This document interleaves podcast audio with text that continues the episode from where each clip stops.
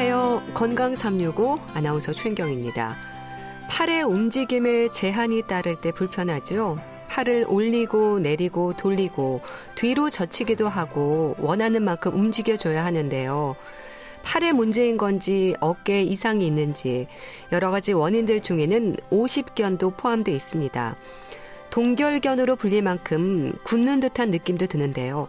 50견, 동결견, 유착성 관절 낭염까지 모두 같은 의미의 증상인데요. 어떤 불편을 주는지 증상을 완화하기 위한 방법에 대해서도 알아보겠습니다. 건강 365 핑클의 남아있는 노래처럼 듣고 시작하겠습니다. KBS 라디오 건강 365 함께하고 계십니다. 50견, 유착성 관절 낭염, 동결견, 여러 가지 이름으로 불리는 어깨 질환입니다. 노화가 원인으로 지적이 돼서 그런가요? 주로 50견이라는 말로 불리는데요. 시간이 지나면 증상이 사라진다는 생각을 하는 분들도 많습니다. 그런 걸까요? 경희대 한의대 침구과 김용석 교수와 함께 합니다. 교수님 안녕하세요. 네, 안녕하세요. 어, 50견의 정확한 의학적 병명은 유착성 관절 낭염이죠? 네, 그렇습니다. 이제 50견 또 유착성 관절 낭염 또 뭐 동결견 예. 이게 세 가지는 사실은 모두 같은 질환이거든요. 이제 표현을 달리 한 거예요. 주로 이제 한쪽 어깨에 심한 통증이 있고 그리고 동시에 이제 관절낭의 염증으로 유착이 돼서 운동이 제대로 안 되는 거예요. 그래서 어깨를 사용하는 일상생활에 또 불편을 겪게 되는 질환이죠. 네. 근데 왜 이렇게 불리는 이름이 많은 걸까요? 이름들에 대한 의미를 좀 설명해 주시면 증상도 이해가 될 것 같은데 한의학에서는 이거 견비통으로도 불리지 않나요? 네, 그렇죠. 이제 오십견이라는 것부터 먼저 말씀드리면 오십견이라는 거는 우리 흔히 말하잖아요. 50대 중반에 가장 흔하게 나타나는 어깨 질환이다 보니까 이제 오십견이라는 이름이 붙여졌고요. 근데 사실 요즘은 오십견이 아니라 40견, 30견이란 말도 나올 정도거든요. 네. 그러니까 50대만 걸리는 어깨 질환이 아니라는 거죠. 특히 이제 최근에는 스마트폰이라든지 컴퓨터, PC 등 이런 것들을 사용하는 게 늘어나잖아요. 네. 그러다 보면 예, 더불어서 스트레스나 피로 등에서 젊은 층에서도 많이 늘어나고 있는 추세이고요. 어, 50견의 의학적인 진단명은 이제 유착성 관절 낭염이에요. 어깨 관절을 감싸고 있는 관절낭에 염증이 생겨서 이게 붙어서 펴지지 않으니까 통증이 생기고 그래서 어, 잘 움직여지지 않는다는 거거든요. 네. 그렇기 때문에 증상으로 보면 어깨 관절을 지지하는 인대나 그 주변에 있는 구조물들이 딱딱하게 이제 굳어가는 거죠. 움직이지 음. 못하니까. 그래서 요거를 동결견이라고 하는 거예요. 동결이라는 말은 이게 얼어붙었다라는 거 영어로는 프로즌이라거든요. 네. 그러니까 이런 질환들이 어떻게 보면 세 가지가 같은 건데 어, 어떤 현상에 따라서 이렇게 달리 불려주는 거거든요. 네. 이 동결교는 이 질환이 이제 몇 가지 단계를 거치거든요. 이제 마치 이제 얼음이 얼었다가 녹는 과정이다 이렇게 이해하시면 쉬울 거예요. 네. 먼저 이제 통증하고 경직감이 심해지는 염증기와 이제 얼음이 얼리는 시기 그리고 이제 통증은 점점 감소되고 또 움직임이 제한되는 얼음이 얼어붙는 시기 그리고 이제 어깨 움직임이 점점 좋아지는 얼음이 녹는 시기 이렇게 이해하시면 되겠고요. 네. 저 한의학에서 보는 이거 오십견을 동의보어 보면 변비통이라고 그 범주에서 봤거든요. 그러니까 외부에 바람이라든지 찬 기운이라든지 습한 기운이라든지 뭐 만성 염증 같은 이런 나쁜 기운이 우리 어깨 관절에다가 경락 흐름에 문제를 줘서 어혈이 생성돼가 거그 문제를 생긴다고 보는 거거든요. 네. 그 중에서도 이제 어혈을 가장 큰 원인으로 보고 있죠. 네. 구체적으로 어느 부위에서 통증이 유발이 되는 건가요? 이제 오십견은 사실은 어떤 특별한 외부 손상이 없이 어깨 통증이 발생하는 거거든요. 그리고 어깨 움직임에 문제를 일으키는 거기 때문에 에, 누워 있을 경우에 통증이 더 심해지고 또 밤에 누워서 어떤 쉬거나 몸을 뒤척이거나 주무실 때 이렇게 해서 어깨가 눌리면서 통증이 좀 심해지고요. 대개 이제 팔을 들어 올리거나 또 안쪽으로나 바깥쪽으로 회전시킬 때 이럴 때 이제 통증이 아주 심하게 나타나거든요. 그러다 보니까 팔을 이용한 움직임, 일상생활에 좀 어려움이 생기거든요. 네. 그러니까 머리를 빗는 게 잘 안 되든지, 뭐 세수를 하는데 팔이 안 올라간다, 아프서 못 올린다든지, 또 뭐 밥숟가를 드시는데 좀 문제가 생긴다든지 아무튼 일상생활에 상당히 불편감을 주는 그런 질환이라고 볼 수가 있죠. 예. 그럼 완전히 독립적인 질환이라기보다는 어깨 회전 근개라든지 주위 조직과도 연관이 있는 건가요? 그렇죠. 이제 요것을 알려면 이제 어깨에 대한 일반적인 구조를 알아야 되는데요. 사실 어깨는 우리 인체에서 가장 많이 움직이는 관절이거든요. 여기 보면 상완골이나 팔과 견갑골과 그다음에 쇄골 요 세 개 뼈로 이루어져 있고요. 뼈는 그리고 그 뼈들이 만나서 이제 관절을 이루고 또 관절이 빠지지 않도록 인대가 있고 또 어깨 관절을 둘러싸여 있는 근육이 또 움직임을 담당하고 그 외에도 뭐 혈관이나 신경이 이루어져 있다 보니까 네. 여기 문제가 생기면 어깨 통증이 발생되는 거거든요. 그만큼 구조가 복잡하기 때문에 다양한 질환이 생길 수 있고요. 어, 한 인구의 7%가 어깨 질환이 있다고 하고요.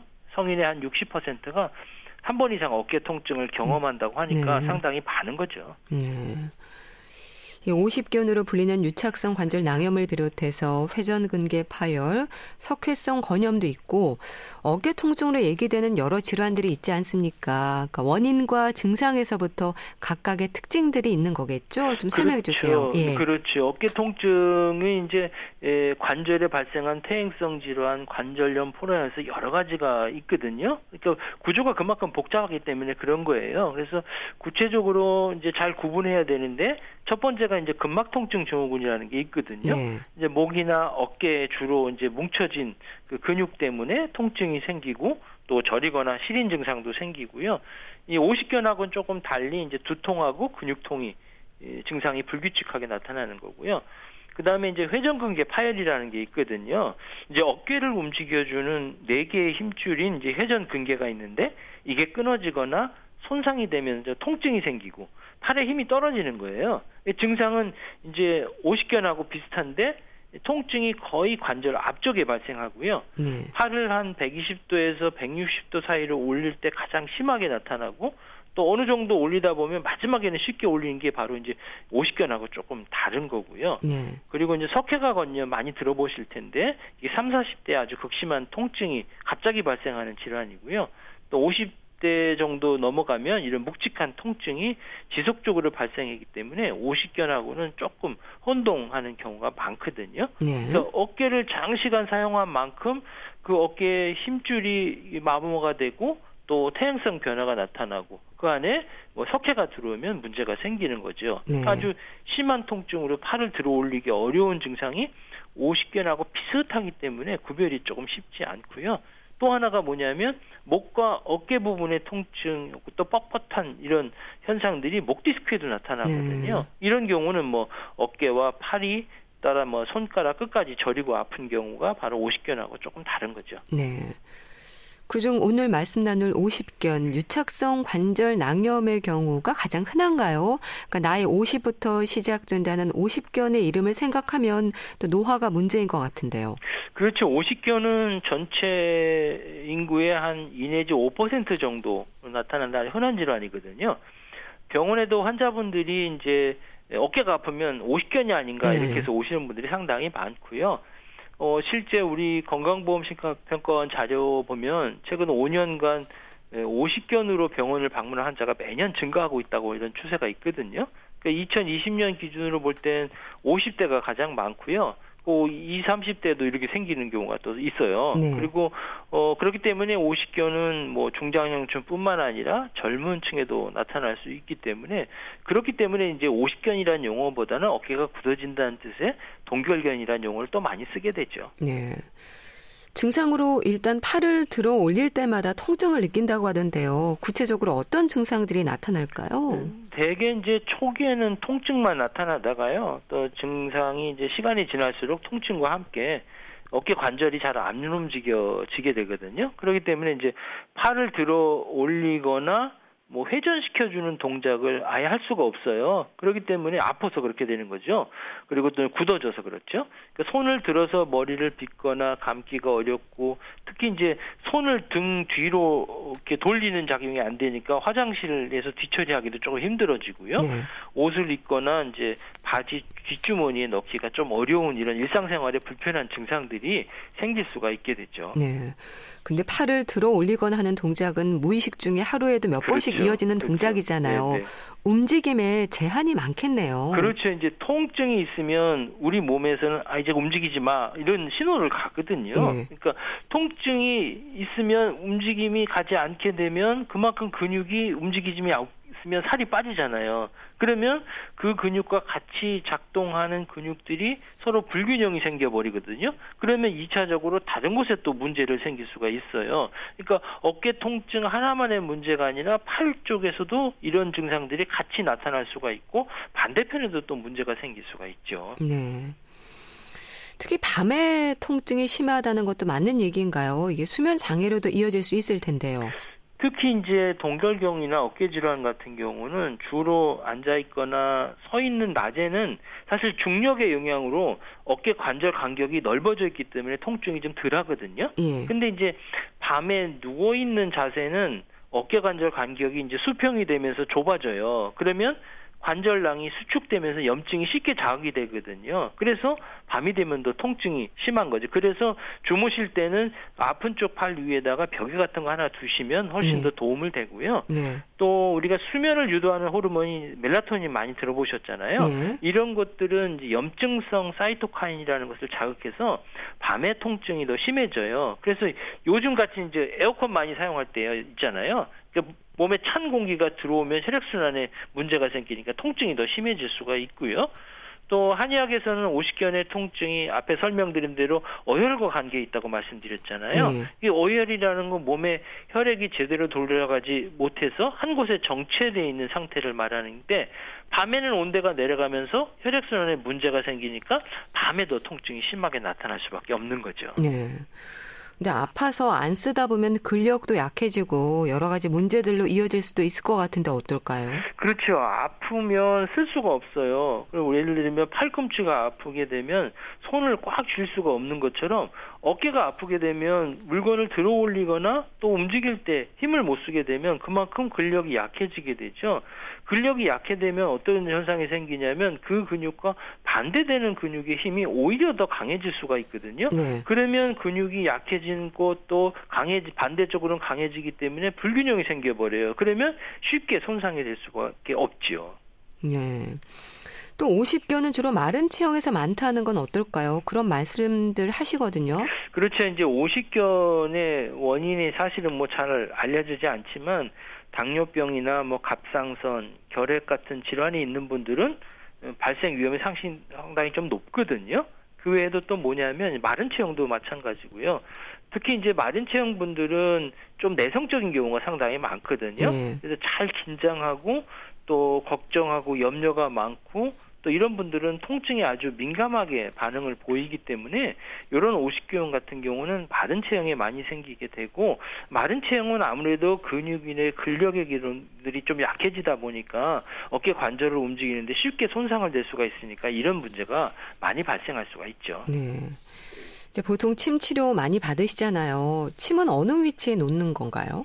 어, 사실 이제 한의학에서는 오십견의 근본적인 원인을 이제 어혈이나 또 내부 장기의 어떤 불균형, 그래서 기혈순환의 문제나 만성 염증과 같은 담음이라고 보거든요. 그 원인에 따라서 적절하게 치료를 해야 되는데 그 중에서는 침이 가장 효과적인 부분을 나타날 수가 있지요. 네. 침은 어깨뿐만 아니라 이제 팔다리에 같이 놓거든요. 어깨가 아프다고 해서 어깨만 놓는 게 아니고요.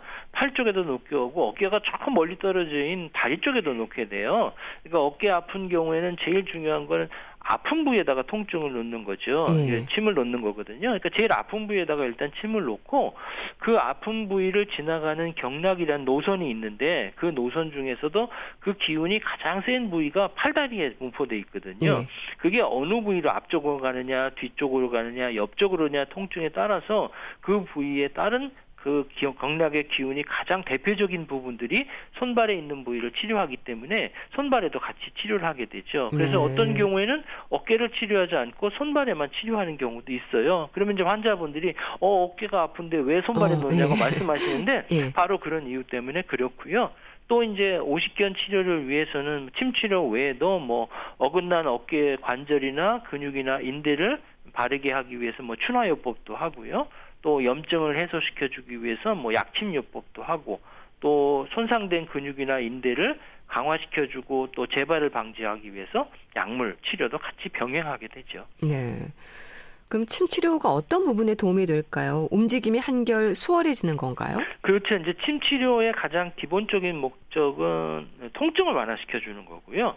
두 번째는 통증이 완화됨을 통해서 관절의 운동 범위를 넓혀주는 그런 역할을 해요. 그래서 팔을 들어오는 근육이 약해지면 상대적으로 그와 반대되는 근육은 너무 강해지니까 강해지는 부분에다가 침을 통해서 힘을 빼주게 되면 약해진 근육들이 다시 힘을 발휘하는 이런 형태가 주기 때문에 네. 근육의 불균형을 조절하는데 상당히 중요한 역할을 하고요.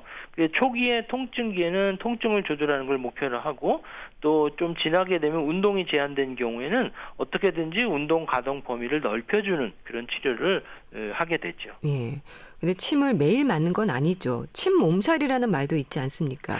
그렇죠. 침은 이제 매일 맞으러 오시는 분도 상당히 있어요. 예. 어, 그러면 이제 빨리 좋아질 거라고 생각하는데 또그 경우에 따라서는 그런 경우도 있지만 꼭 그렇지도 않거든요. 그래서 이런 침 치료를 받는 주기는 증상에 따라서 그리고 환자분의 상태에 따라서 조절해서 매일 맞기도 하고요. 뭐 대부분은 이틀에 한 번씩 맞고요. 일주일에 한두 번 정도 치료하게 되는 거죠. 이제 급성적인 경우에는 매일 또는 이틀에 한 번씩 치료하지만 네. 만성증이나 후유증 경우는 뭐 일주일에 한 번 정도 이렇게 치료하게 되고요. 네. 또저 침 치료를 받 받은 다음에 환자분들이 이제 뭐 욱신욱신 거리는 마치 근육통 같은 침몸살을 앓고 계시는 분들이 있거든요.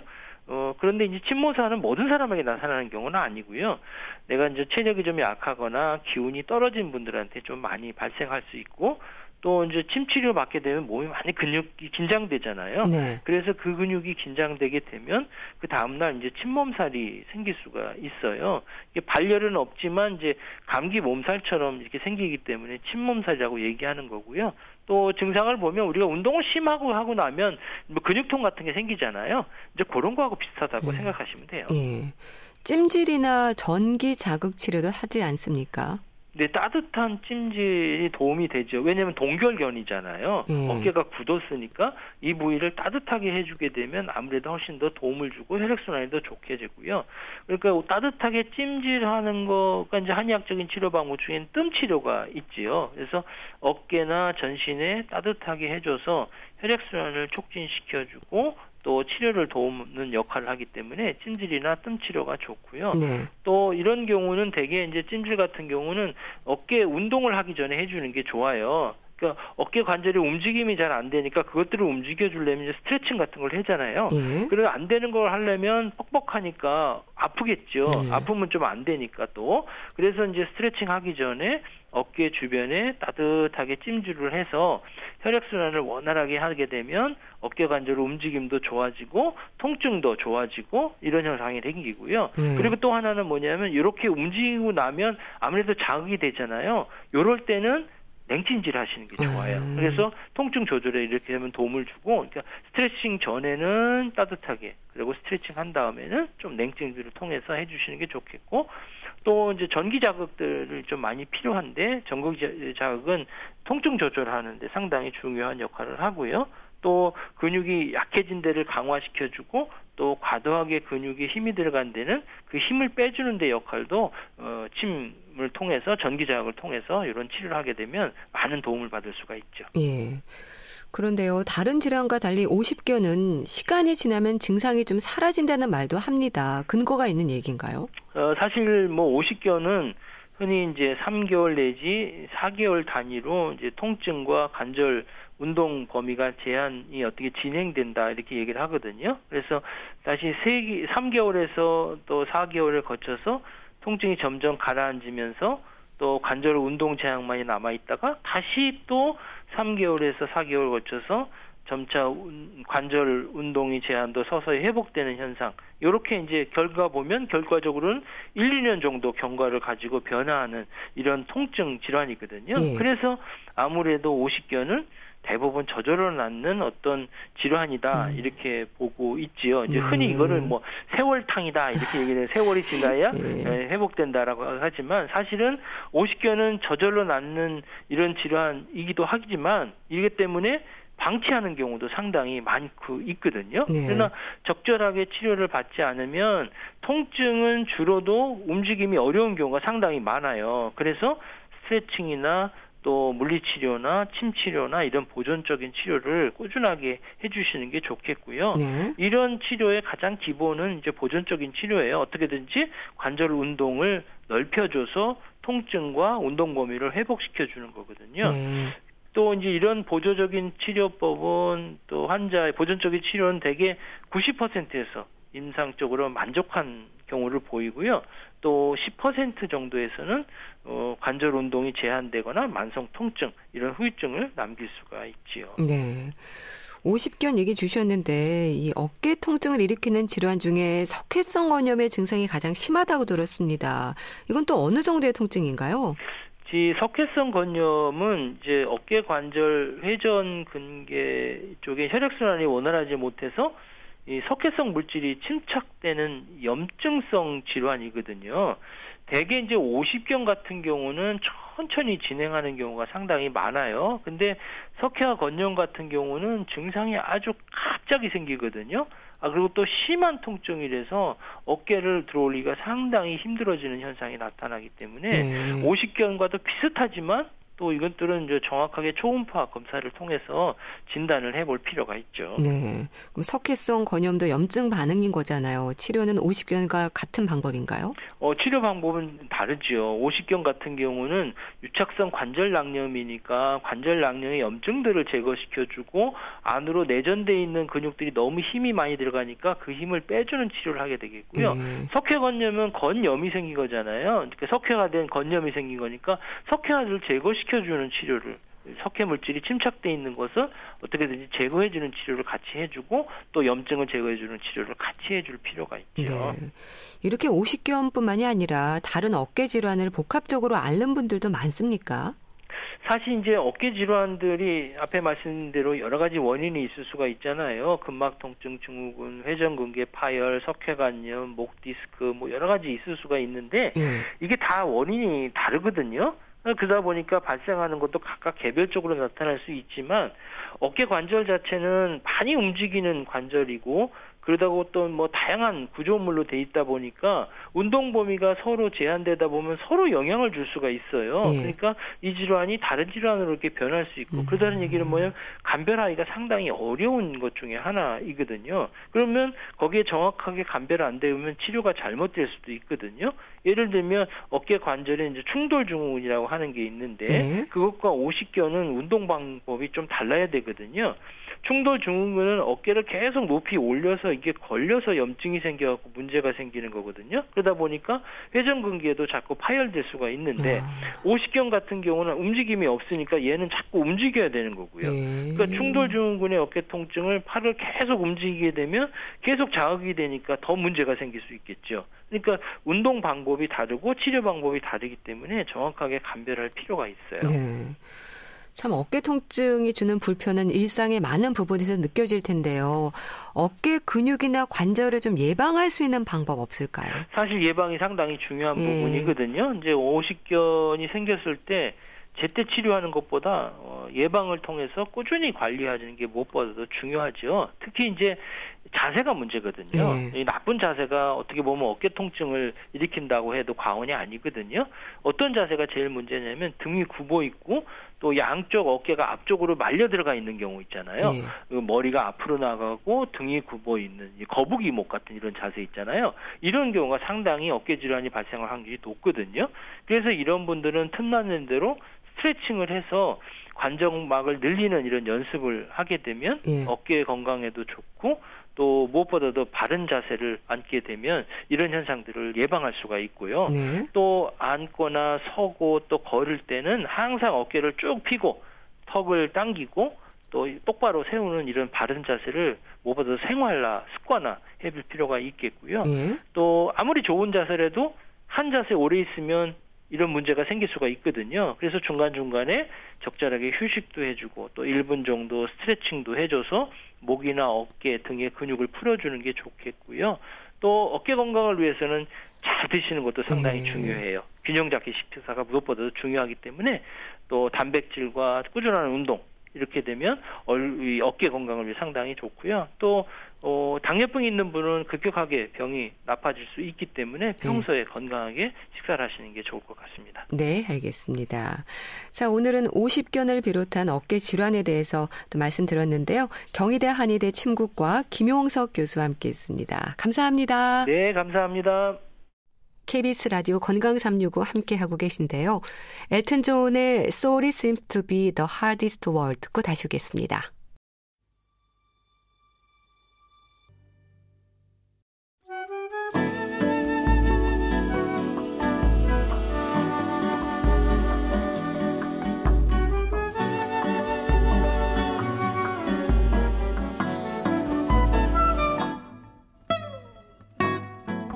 건강한 하루의 시작.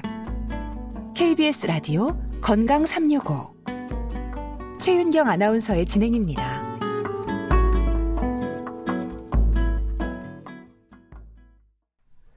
북컬럼니스트 홍순철 씨와 함께하는 건강 책 정보. 오늘은 어떤 책을 소개해 주실까요? 어서 오세요. 네, 안녕하십니까. 자폐 거의 모든 역사. 자, 오늘 소개해 주실 책은 자폐와 관련한 내용인가 봐요. 아, 그렇습니다. 근데 요즘 이제 화제의 드라마가 한 편 있지 않습니까? 네. 이상한 변호사 우영우 참 드라마가 워낙 인기가 있어서 저도 아주 재미있게 보고 있는데요. 네. 이 드라마의 영향력이 얼마나 대단한지 참 실감하고 있어요. 뭐 드라마만 인기 있는 게 아니고 드라마에 등장한 저 경남 창원의 팽나무 인기여가지고 또 거기 그거 보려고 음, 관광객들이 몰려간다고 그러고 또 주인공인 이 우영우 변호사가 자폐 스펙트럼을 갖고 있잖아요. 예. 그래서 뭔가 사람들과 세팅, 소통할 때 이해, 할때 고래가 이렇게 나오는 장면들이 나옵니다. 그러다 보니까 고래에 대한 관심도 또 그렇게 높아지고 있다고 네. 그래요. 그래서 뭐 고래 소품 뭐 이런 것도 지금 품절 상태라고 그럽니다.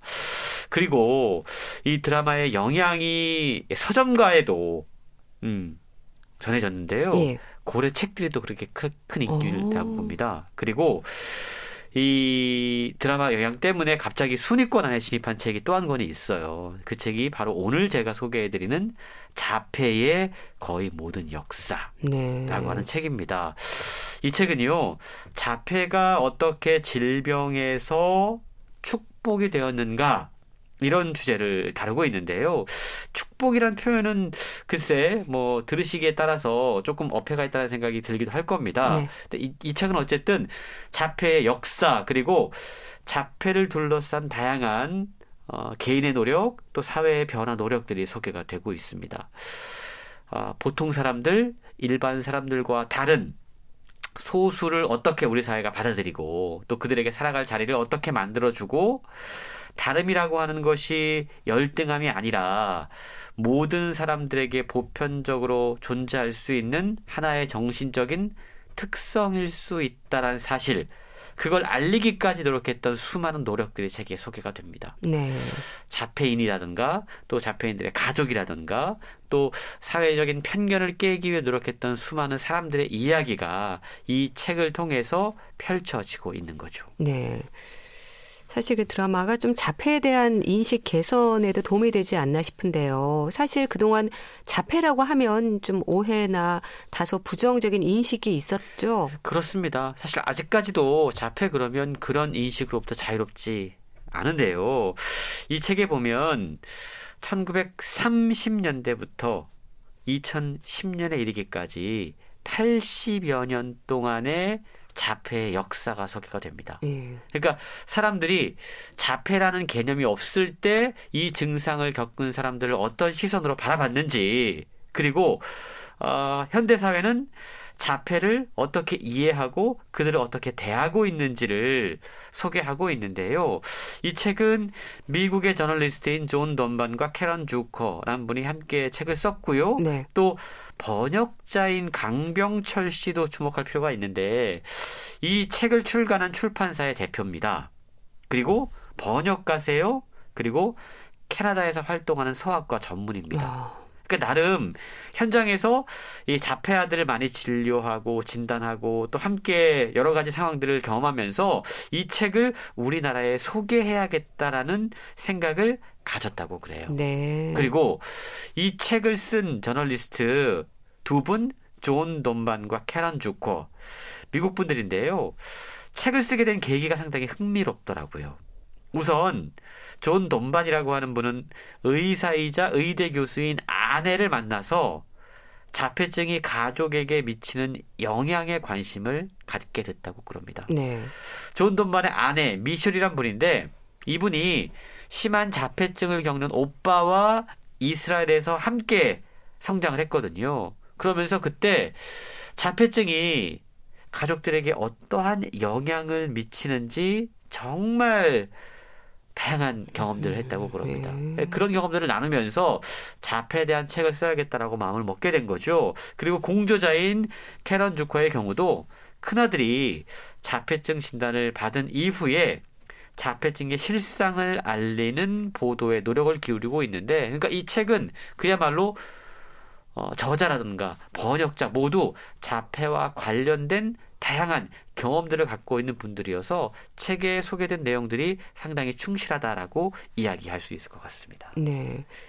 아무래도 자폐와 관련 있는 저자들이 쓴 책이라서 상당히 생생할 것 같고요. 또 번역자도 소아과 전문의로서 꼼꼼하게 좀 설명을 해 놓았을 것 같네요. 네, 그렇습니다. 뭐 이 책이 드라마 때문에 많은 분들에게 최근 읽히고 어, 있기도 하지만 사실 우리나라의 이 잡, 자폐에 대한 책이 그렇게 많지가 않아요. 근데 그런 책들 가운데 이 책이 어찌 보면 가장 좀 충실한 책이다라고 소개해 드릴 수 있을 것 같은데요. 저자들은 자폐 아동 부모 그리고 의사들의 체험담 또 각종 과학 문헌과 다큐멘터리 또 신문 기사라던가 또 올해 어, 폐기되어 있었던 문서 보관소 속의 기록들을 찾아서 자폐에 대한 다양한 아, 자료들을 책을 통해 이야기를 합니다. 예. 또 많은 사람들과 인터뷰를 토대로 일종의 자폐에 대한 방대한 르포르타주 한 편을 써낸 건데요.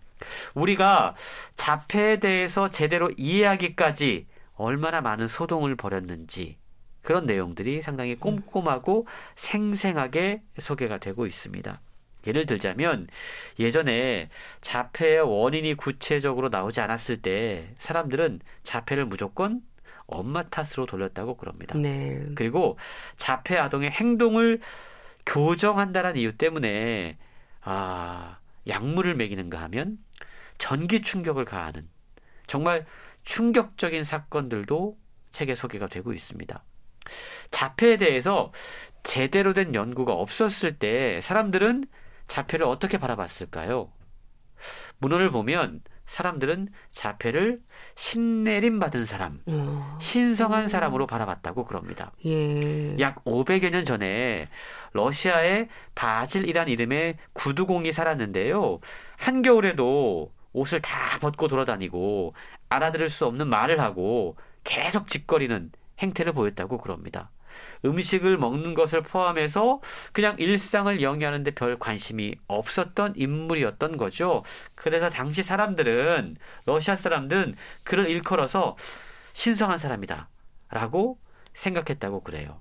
그리고 러시아에는 이러한 바질과 같은 신성한 바보들에 대한 기록들이 많이 남아 있었다고 그럽니다. 네. 그런데 1974년에 러시아어를 구사할 줄 아는 미국 미시간 대학교의 학자 두 명이 이 신성한 바보들에 대한 이야기들, 문헌을 연구를 한 거예요.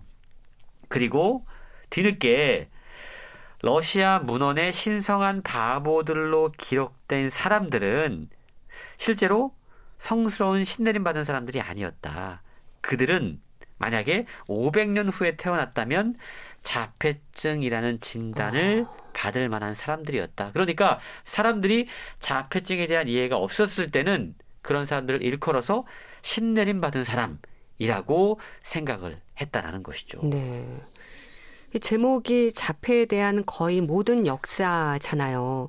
그런 만큼 자폐에 대한 의학적인 연구 결과가 나오기까지 사람들이 자폐를 어떻게 대했을지 이런 부분도 지적이 되고 있겠죠? 그렇습니다. 이 자폐의 역사는 아마 많은 분들이 짐작하실 수 있는 것처럼 무지의 역사였습니다. 차별과 편견의 역사였습니다. 책의 일부에 다뤄지고 있는 내용이 1930년대부터 1960년대까지 자폐를 어떻게 이해했는가에 대한 이야기인데요. 네. 이때가 역사적으로 우생하게 판치던 시대였습니다. 아.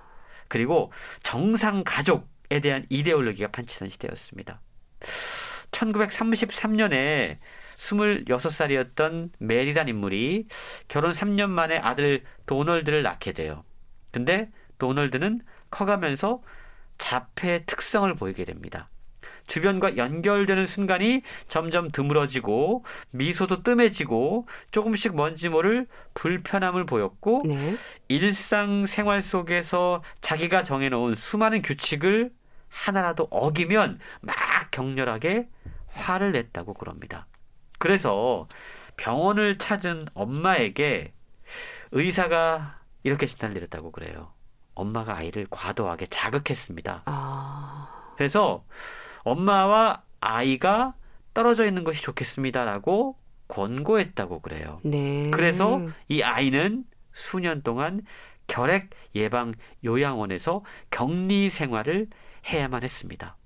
이 이야기가 어떤 얘기냐면 이 당시에는 의료진들이 앞장서서 장애 아동에 대한 차별과 배제를 권장했다라는 겁니다.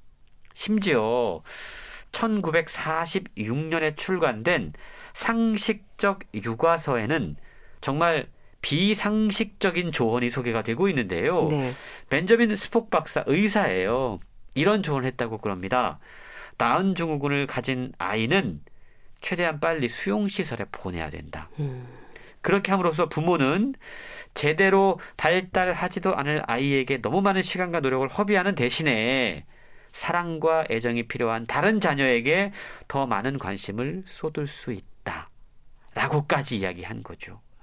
심지어 1942년 미국 정신의학저널, 의학저널입니다. 예. 여기에는요, 정신장애를 가진 어린이의 안락사를 옹호하는 논문까지도 아... 실렸다고 그럽니다.